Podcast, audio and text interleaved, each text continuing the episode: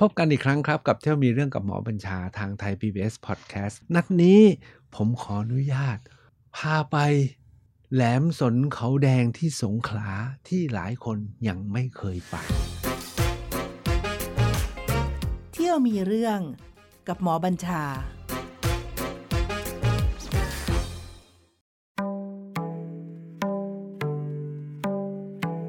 ไมผมบอกหลายคนยังไม่เคยไปครับ ผมเองก็ยังไม่เคยไป คือก็งงเหมือนกันนะครับว่าไปสงขลามาไม่รู้ตั้งกี่รอบผ่านไปผ่านมา เวลาเราไปสงขลานะ แต่ก่อนเนี่ยก็ต้องไปข้ามแพขนานยนต์ที่หัวเขาแดง แล้วก็เห็นแต่แค่ถ้ำทวดเขาแดงนะอยู่ที่ตีนเขาแล้วอยู่ที่ท่าเลย เราก็มักจะไม่ได้ลงนะครับ ก็ซื้อตั๋วรอคิว แล้วก็ขึ้นแพก็ไปที่ฝั่งหาดสมิลานะครับ แต่ถ้าว่าตอนหลังเนี่ยพอเขาตัดถนนนะถนนที่ผ่านจากสิงหนครนะครับ ไปเกาะยอแล้วก็ไปขึ้นที่ฝั่งสงขลาที่สี่แยกน้ำกระจายน้ำน้อยเนี่ยนะครับ แล้วก็เลี้ยวขวาแล้วก็ตรงเลยครับ พุ่งไปสงขลาหรือไปหาดใหญ่ แล้วเราก็เห็นนะนะเห็นมีป้อมนะเป็นป้อมคล้ายๆ ป้อมป้อมปืน ป้อมปราสาทป้อมโบราณอะป้อมเมืองป้อมกำแพงเมืองโบราณ เป็นระยะระยะถุงทางซ้ายมือ แล้วก็เห็นแล้วก็ชี้ แล้วเราก็ผ่านไม่เคยเข้านะครับ พอดีเนี่ยเมื่อเร็วๆนี้ผมมีกิจธุระเล็กน้อยที่สงขลา แล้วก็มีเวลาว่างนะครับ ก็เลยบอกเฮ้ยแวะไปดูตรงนี้หน่อย โดยเฉพาะอย่างยิ่งทุกวันนี้กำลังเกิดเหตุเนี่ยเรื่องของโบราณสถานเขาโบราณสถานที่เขาแดง ที่เกิดเหตุการขุดดินไม่รู้ขุดไปทำอะไรนะทำถนนบ้าง ถุดดินเพื่อเอาไปขายบ้าง แล้วก็เกิดเป็นคดีความ ฟ้องร้องร้องเรียนจับกลุ่มกันวุ่นวายไปหมดเลยนะครับ ทั้งโดยประชาคมชาวสงขลาและโดยกรมศิลปากรนะครับ ซึ่งถึงวันนี้ก็คดียังไม่ถึงที่สิ้นสุด ตรงนี้เขาบอกว่ามันเป็นเมืองโบราณ เมืองโบราณระดับที่เอาเติมนิดเดียวนะครับ ทุกท่านคงทราบนะเราเนี่ยพอนึกถึงสงขลาเราก็ชื่นชมเรื่องเมืองสงขลาเก่านะฮะซึ่งอยู่ที่บ่อยางนะครับ ซึ่งมีอาคารเป็นเป็น เป็นห้องแถวแบบจีนอะ เป็น shophouse แบบจีน ผมก็เคยพาไปเที่ยวมาหลายครั้งแล้วนะครับ ที่นั่น เราก็นึกถึงแต่เมืองสงขลาบ่อยางนะครับ แล้วที่นั่นแหละครับที่มีภาคีคนรักสงขลา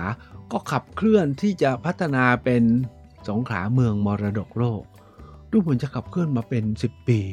พวกผมที่พวกเราที่นครนะหรือผมว่าทุกทุก ทั่วไปในทั้งประเทศเนี่ยก็ชื่นชมการเคลื่อนขับเคลื่อนของคนสงขลาที่จะขับเคลื่อนเมืองสงขลาเป็นเมืองมรดกโลกและปลุกชีวิตเมืองเก่าสงขลาจนตอนนี้ชีวิตเมืองเก่าสงขลากลับมาแบบคึกคักมาก แต่ผมได้ทราบข่าววงในว่า หลังจากเขาเตรียมที่จะขับเคลื่อนเรื่องเมืองสงขลาเมืองมรดกโลกเนี่ยฟังมาฟังมาแน่ชัดหรือยังไงไม่ทราบนะครับ ฟังมาว่าขับเคลื่อนไปขับเคลื่อนมา มีความคิดเห็นของหลายฝ่ายบอกว่า น่าจะไม่เข้าข่าย ตอนแรกเนี่ยขับเคลื่อนตรงนั้นก็เป็นเรื่องของชุมชนชาวจีน หลายฝ่ายก็บอกต้องข้ามมาที่ฝั่งแหลมสนเขาแดงด้วย เพราะเป็นชุมชนชาวไทยและชาวมุสลิม จะทำให้กลายเป็นเมืองแดนแดนแห่งพหุวัฒนธรรม ก็มีการเตรียมที่จะขับเคลื่อนออกมาทางฝั่งฝั่งเขาแดงและแหลมสน ซึ่งเป็นชุมชนเก่า เก่ายังไงเดี๋ยวค่อยขยายนะครับพอไปเที่ยวแล้วค่อยเฉลย ปรากฏว่าขับเคลื่อนไปขับเคลื่อนมา ผมเพิ่งทราบมาล่าสุดอีกบอกว่า ถึงตอนนี้เนาะไอเมืองเก่าสงขลาที่บ่อยางที่เป็นแบบจีนที่เราชอบงดงามเนี่ยเขาบอกว่าน่าจะเคลื่อนเพื่อจะเข้าข่ายหลักการมรดกโลกของยูเนสโกไม่ได้เขากำลังจะย้ายมาขับเคลื่อน เฉพาะที่ฝั่งเขาแดงและก็แหลมสน ซึ่งเขาบอกว่ามีศักยภาพที่จะเป็นเมืองมรดกโลกได้มากกว่า แล้วมีความเป็นไปได้สูง ผมเนี่ยนะอาล่ะผ่านไปผ่านมาหลายครั้งตามที่เรียนทุกท่านเนี่ยแล้วไม่เคยเข้าไปข้างใน แล้วพอได้ข่าวว่า เอ๊ะเขาว่าตรงนี้มีมีสิทธิ์และเข้าข่ายเป็นเมืองมรมรดกโลกได้มากกว่าฝั่งบ่อยาง ที่เราไปทุกทีก็เที่ยวแต่บ่อยางนั่นแหละนะครับ งั้นคราวนี้ต้องเข้าไปดูสักหน่อย แล้วก็อยากจะเลยไปดูที่โบราณสถานเขาแดงนะครับ ที่มีการขุดแล้วก็เป็นคดีความไปถึงไหนกันแล้วเนาะแล้วโบราณสถานเขาน้อยซึ่งสำคัญมากเนี่ยที่อยู่ตรงนั้นด้วยเนี่ยได้รับความกระทบกระเทือนสักเท่าไหร่ ก็เลยเลี้ยวเลยครับ พอเราลงมาจากสะพานตินสูลานนท์นะครับ มีทางเลี้ยวขวาก็เลี้ยวขวาเข้าไปเลย พอเลี้ยวขวาเนี่ยก็จะเลาะเลาะเลาะเลาะไปจากทางตะวันตกเพื่อไปทางตะวันออก ถ้าไปถ้าเลาะตรงไปตัดตรงก็จะไปเจอที่ถ้ำทวดเขาแดงที่ตรงแพรขนานยนต์ท่านนึกออกนะครับอลองเปิดดูแผนที่ ถามว่าพอเข้าไปถึงเนี่ยผมมีคำถามว่าเฮ้ยเรามาสงขลาตั้งแต่เด็กเนาะทำไมไม่เคยมา ตอนนี้อายุ 66 ปีแล้ว เลยไปได้ไง ข้ามไปได้ไง เพราะว่า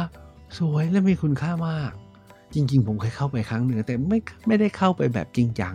คราวนี้พอเข้าไปแบบจริงจังแล้วอดไม่ได้ครับ ต้องพาทุกท่านไปเที่ยวแล้วขอเชิญนะครับว่าไปสงขลาแล้วต้องไปตรงนี้ท่านจะได้ไปถึงตั้งแต่แรกตั้งเมืองสงขลาที่เรียกว่าซิงกอรา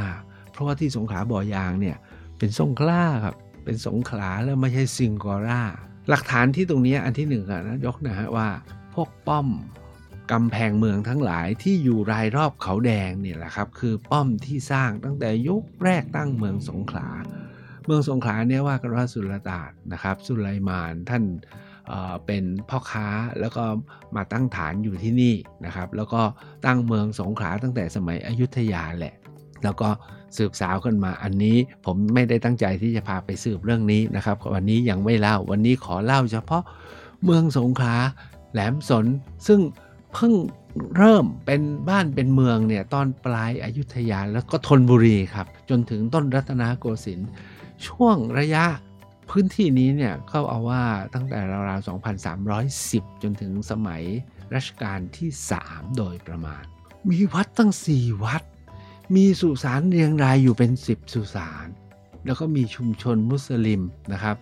มาตั้งอยู่ริมฝั่ง เป็นซอกเป็นตรอก ที่ผมว่าน่ารักและก็น่าเที่ยว ผมจะเริ่มที่ตรงไหนดี พอเราเลี้ยวขวาเข้าไปเนี่ยนะครับ เราก็จะเจอวัดวัดแรกก่อน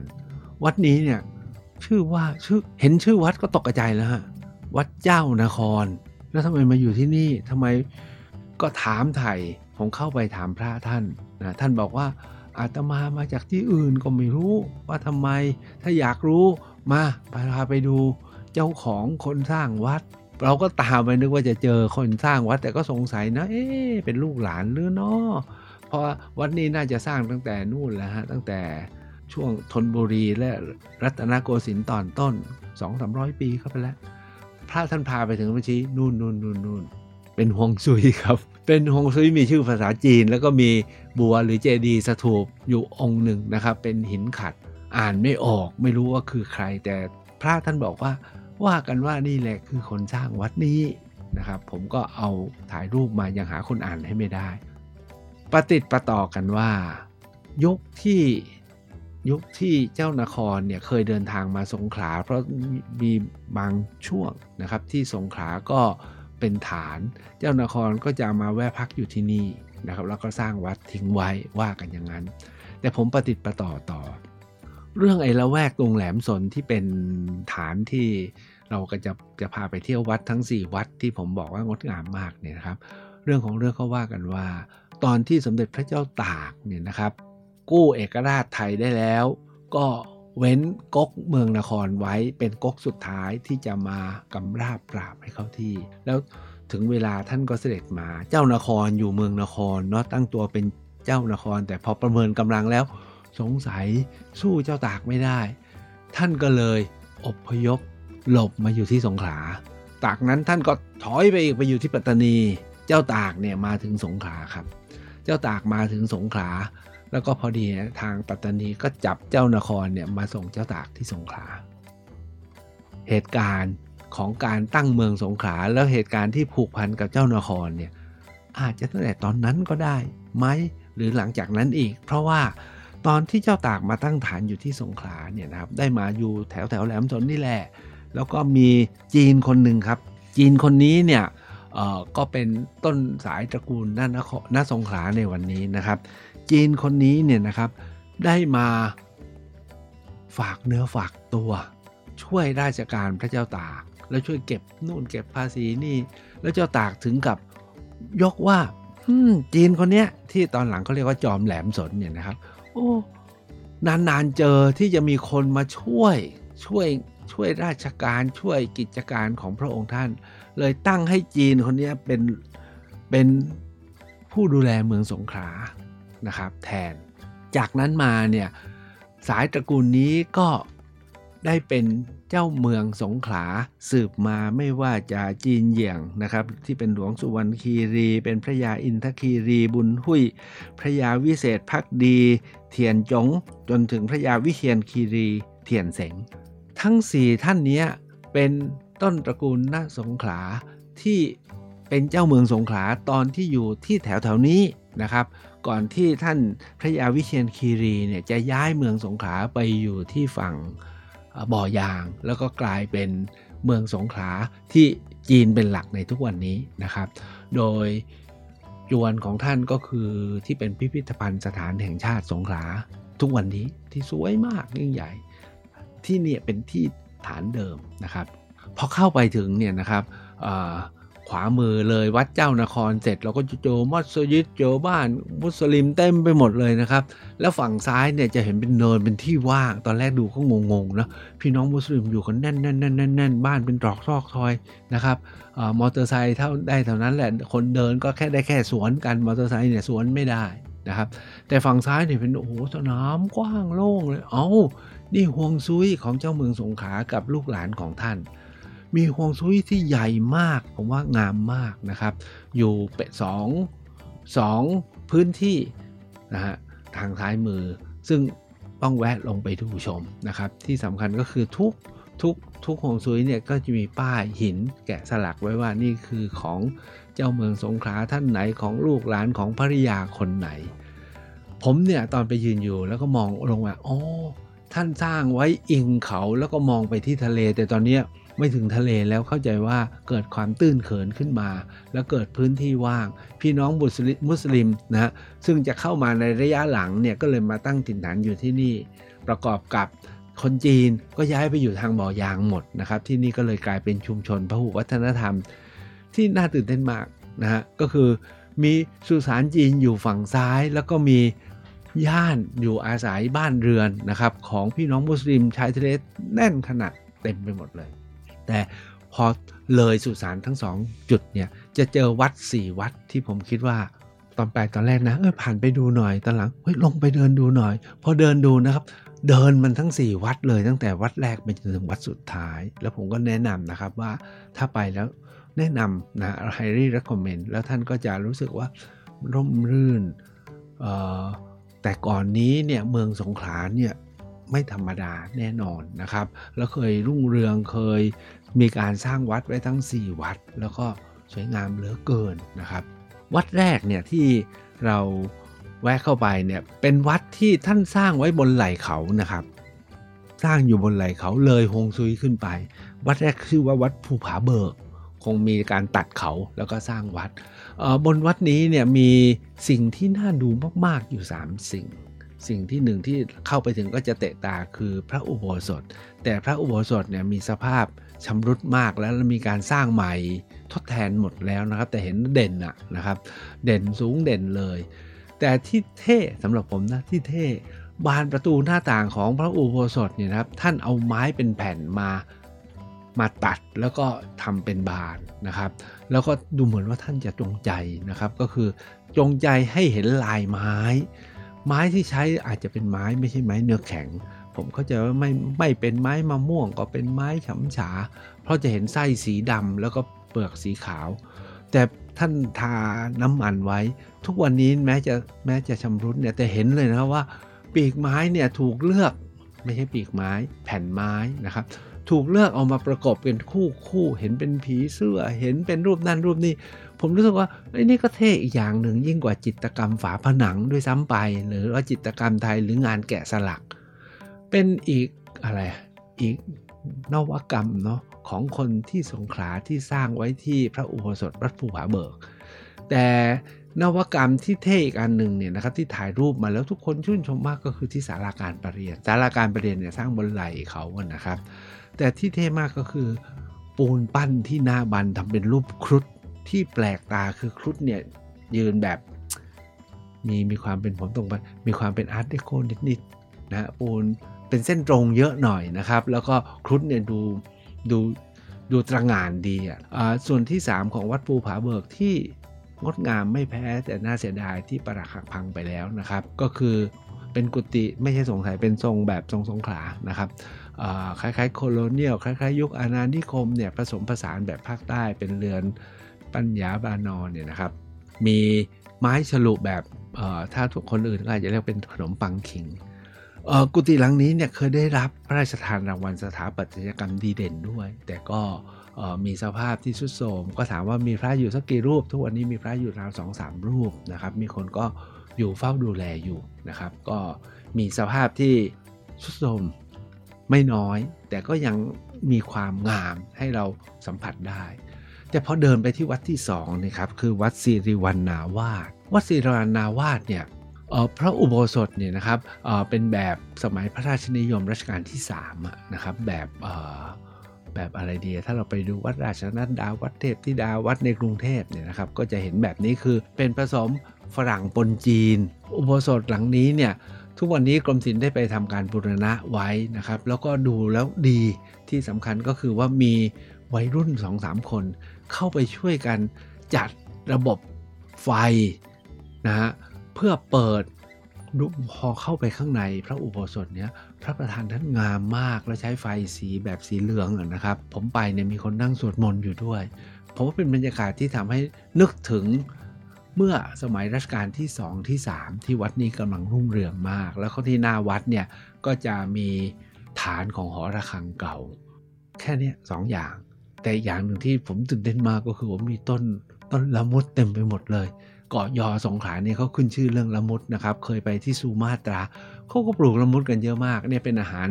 พื้นถิ่น แล้วก็ที่นี่ต้นใหญ่ๆแล้วก็มีลูกเต็มไปหมด แล้วก็กระรอกเก็บกินกันอยู่นะครับ นี่คือวัดที่ 2 จากวัดสิริวันนาวาสเนี่ยมีทางเดินไปตามไหล่เขา ที่เรียกว่าเป็นเทเรสนะ ที่ผมว่าออกแบบไว้ดีมากเลย ต่อไปจนถึงวัดที่ 3 ระหว่างทางเดินเนี่ยเราจะเห็นลานเฉลียงของกุฏิหลายหลัง ตัวกุฏิเป็นไม้เนี่ยพังหมดแล้ว แต่เห็นลานเฉลียงเป็นแบบระเบียงเนี่ยเฉพาะดูระเบียงเนี่ยเพราะนี่มันลานจงกรมดีๆนี่เองเรายังเคยคิดเลยโอ้ยเรามาสร้างลานจงกรมแบบนี้กันดีกว่าไม่ต้องสร้างเรือนน่ะทั้งสองลานที่ยังหลืออยู่ในสวยมาก พอพ้นจากวัดสิริวันนาวาสเนี่ยยิ่งตื่นเต้นมากเลยคือวัดบ่อซับ ถ้าหากว่าเรามาจากข้างล่างเนี่ยพอเรียบตามไหลเขามาเนี่ยก็จะเจอบ่อใหญ่มากนะครับเป็นบ่อแล้วกรุด้วยอิฐเนาะอิฐสงขลาเนี่ยครับบ่อขนาดใหญ่เส้นผ่าศูนย์กลาง 5-6 เมตรได้ ถือว่าเป็นบ่อใหญ่มาก เข้าใจว่าน่าจะเป็นศูนย์กลางของแหล่งน้ำดื่มน้ำใช้ของคนที่นี่เลย ทีเดียวถึงเรียกว่าบ่อซับจริงๆ อาจจะมาจาก บ่อซับซอ โซ่ไม้อากาศบ่อคือบ่อน้ำซับแล้วตอนหลังก็สร้างความมั่งคั่งก็เลยเปลี่ยนเป็นบ่อซับเป็นแบบทรัพย์สินเงินทอง บ่อนี้เนี่ยครับพอเดินเข้ามาเนี่ยจะเจอกุฏิหลังหนึ่งนะครับแบบปักใต้เป็นไทยใต้ผมใช้คำนี้แล้วกัน เพราะว่าเสานะเสาสูงมากเลยทำไมถึงสูง เพราะว่าสร้างอยู่เรียบไหลเขานะเพราะฉะนั้นความสูงของเสาเนี่ยไม่ได้หมายความว่าต้องการความสูงแหละพอดี ไหลข้างบนชานกุฏิเนี่ยนะครับ มันต้องอยู่มันอยู่สูงนะครับ แต่เอาว่ามีความสวยแล้วก็สง่าเลยขึ้นไปก็เป็นพระอุโบสถก็ลักษณะเดียวกันกับวัดสิริวันนาวาสแต่ที่งดงามไม่เหมือนกับที่ไหนก็คือว่า มีบันไดทางขึ้นทางลงนะครับ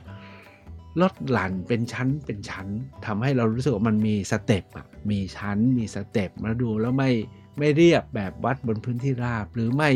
สูงเฉยๆก็ส ก็แต่ก่อนที่เมืองสงขลาเนี่ยเคยมีอะไรมีอารยธรรมนะมีวัฒนธรรม มีสุนทรียะในการออกแบบสิ่งก่อสร้างแบบนี้ด้วย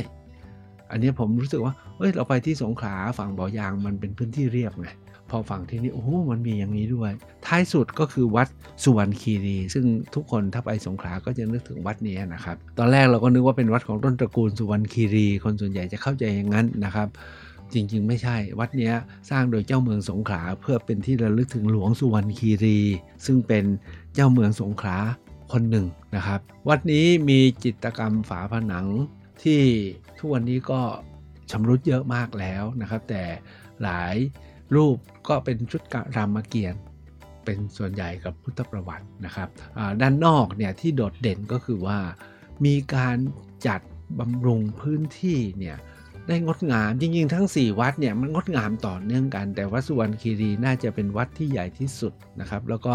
มีแถวกุฏิอยู่เรียงรายน่าอยู่จริงๆ ผมเนี่ยเห็นกุฏิพระกุฏิคนแล้วน่าอยู่จริง ๆนะครับ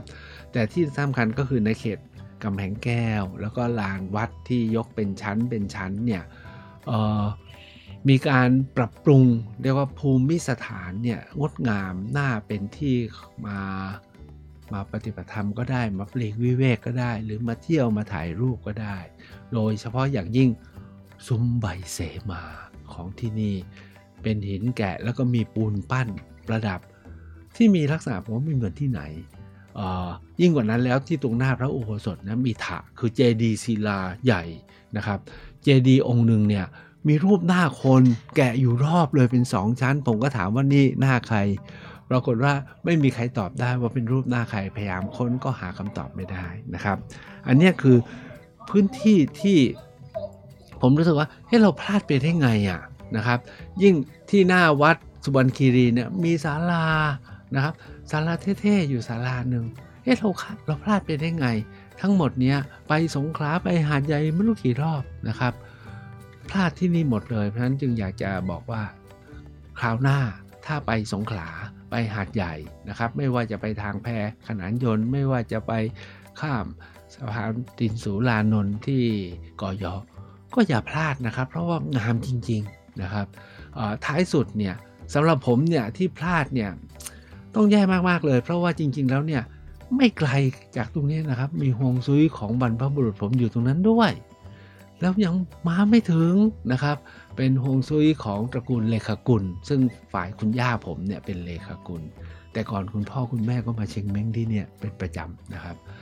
แต่พวกเราเนี่ยพอเรามาอยู่นคร เราก็มามาติดกับฝ่ายแม่แล้วเราก็เราก็ห่างไปจากฝ่ายพ่อ ก็ยิ่งรู้สึก เอ๊เราพลาดได้ไง แต่ยังไงที่สุดเนี่ยการไปครั้งนี้ ผมก็เลยไม่มีเวลาที่จะต่อไปดูโบราณสถานเขาแดงรวมทั้งที่วัดเขาน้อย ซึ่งมีความสำคัญมากๆนะครับคราวก่อนที่เคยไปมาแล้วเนี่ยหรือถ้าท่านไปคราวนี้เนี่ยมีเวลาเลยไปสักนิดหนึ่งนะครับ ที่โบราณสถานเขาน้อย ถือว่าเป็นศาสนสถานอายุอาจจะเลือกไปถึงพันกว่าปีสมัยคุปตะคุปตะนะครับ อยู่ที่นี่นะครับ เออเป็นมีสภาพเนี่ยเอาอะฐานยังครบ 4 ด้าน เป็นก่ออิฐ แล้วก็มีมีซุ้มที่มีรูปแกะสลักเป็นรูปเทวดานะฮะยังเห็นปรากฏอยู่ แล้วก็มีปรางเล็กปรางยอดเล็กลอดน้อยส่วนใหญ่เนี่ยไปจัดแสดงอยู่ที่พิพิธภัณฑ์สถานแห่งชาติสงขลาแล้วนะครับ แต่นี่ถือเป็นโบราณสถานที่เก่าแก่และสำคัญมาก ถามว่าความเก่าเนี่ยเทียบกับที่ไหนผมว่าก็ไม่แพ้กับ เขาศรีวิชัยไม่แพ้กับพระธาตุชัยยาวัดเวียงวัดหลงที่สุราษฎร์ธานีนะครับ ส่วนที่นครเนี่ยเราไม่มีโบราณสถานที่เก่าถึงแล้วเหลืออยู่ใหญ่ขนาดนี้นะครับ ทางสงขลามีอยู่ แล้วก็น่าจะได้มากเลย ก็มีใครก็ไม่รู้แต่แถวนั้นแหละทราบมาว่ามีบทบาทสูงเป็นครอบครัวกับนักการเมืองด้วย เกิดจะมาขุดดินที่เชิงของโบราณสถานแห่งนี้ เพื่อจะไปพัฒนาเพื่อทำอื่นนะครับ แล้วก็ดื้อแพ่งกันนะครับ จนขนาดที่ชาวสงขลาเนี่ยทนไม่ได้ โดยเฉพาะอย่างยิ่งกรมศิลปากรก็ไม่ทำก็ไม่ได้นะครับ ต้องไปกล่าวโทษร้องทุกข์แล้วก็คดีความทำท่าว่าจะลุกลามไปกันใหญ่ จนถึงวันนี้เนี่ยเหมือนว่ายังไม่สิ้นสุดแต่ก็โชคดีนะครับที่คนสงขลาจริงๆ คนหนึ่งก็เป็นเพื่อนผมเนี่ยแหละครับลุกขึ้นมา ร่วมในการพิทักษ์ปกป้อง แล้วก็เหมือนกับว่าทางฝ่ายทางการเนี่ยก็เข้ามาดูแลแล้วก็ตำรวจและกำลังทำเรื่องเพื่อจะส่งเข้าสู่ขั้นศาลหรือขึ้นไปแล้วในในขั้นหนึ่งแล้วนะครับ ก็สามารถระงับสกัดกั้นการทำให้เกิดความเสียหายต่อไปได้ แต่ส่วนจะบรรเทายังไง เช่น ถูกขุดดินที่เชิงไหลเขา ซึ่งข้างบนเนี่ยมีโบราณสถานเขาน้อยอยู่เนี่ยนะครับแล้วจริงทั้งพื้นที่นี้ก็เป็นเขตโบราณสถานด้วยเนี่ยจะมาเอาดินมาถมคืน มาเสริมความแข็งแรงยังไง เพื่อไม่ให้เกิดการสึกกร่อนหรือชำรุดในอนาคตได้ อันนี้ก็ต้องรอดูอนาคตกันต่อไปนะครับ ถ้าท่านมีเวลาว่างก็แนะนำนะขึ้นไปเขาน้อยนะครับ หรือไปต่อที่เเขตโบราณสถานเขาแดงที่เกิดการ ดทำลาย ท้ายสุดบนยอดเขา ยังมีเจดีย์อีกสององค์ครับเขาเรียกว่าเจดีย์องค์ดำกับเจดีย์องค์ขาว ผมยังไปไม่ถึงสักทีหนึ่งทั้งสององค์นี้เป็นเจดีย์ที่จำชื่อไม่ได้เป็นตระกูลบุญนาคนะเป็นแม่ทัพของสยามในสมัยต้นที่ลงมาเพื่อที่จะปกป้องพิทักษ์แผ่นดินนี้ รวมทั้งอาณาบริเวณนี้นะครับ แล้วก็เมื่อท่านสามารถ ปกป้องได้ก็สร้างเจดีย์ไว้เป็นที่ระลึก2เจดีย์ด้วยกันในจากกรณีของ2ศึก2ทัพนะครับในการมาพิทักษ์รักษาแผ่นดินภาคใต้ของไทยที่สงขลาไว้ ทั้งหมดนี้แหละครับก็คือสงขลาอีกพื้นที่ที่คนอาจจะไม่รู้แล้วก็มักจะไม่ได้ไป สวัสดีครับ เที่ยวมีเรื่อง กับหมอบัญชา